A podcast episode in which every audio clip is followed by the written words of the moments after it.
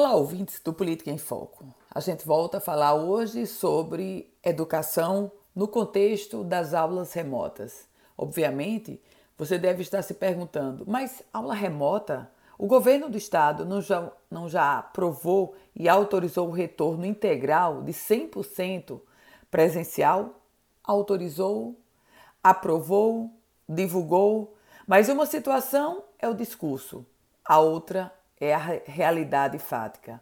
E a realidade que nós temos hoje é mais de 12 mil estudantes da rede estadual de ensino, uma rede que tem em torno de 220 mil alunos, 12 mil estudantes matriculados nessas escolas da rede estadual e com ensino 100% remoto.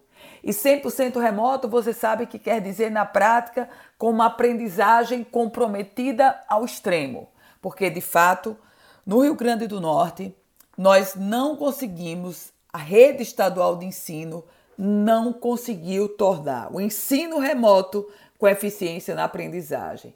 E devido, claro, à pouca escassez de recursos e às dificuldades que as famílias têm, desde equipamentos até acesso à internet.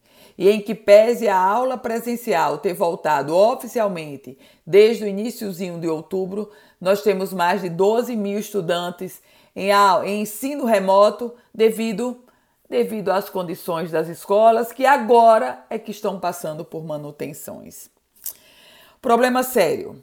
Eu volto com outras informações aqui no Política em Foco com Ana Ruth Dantas.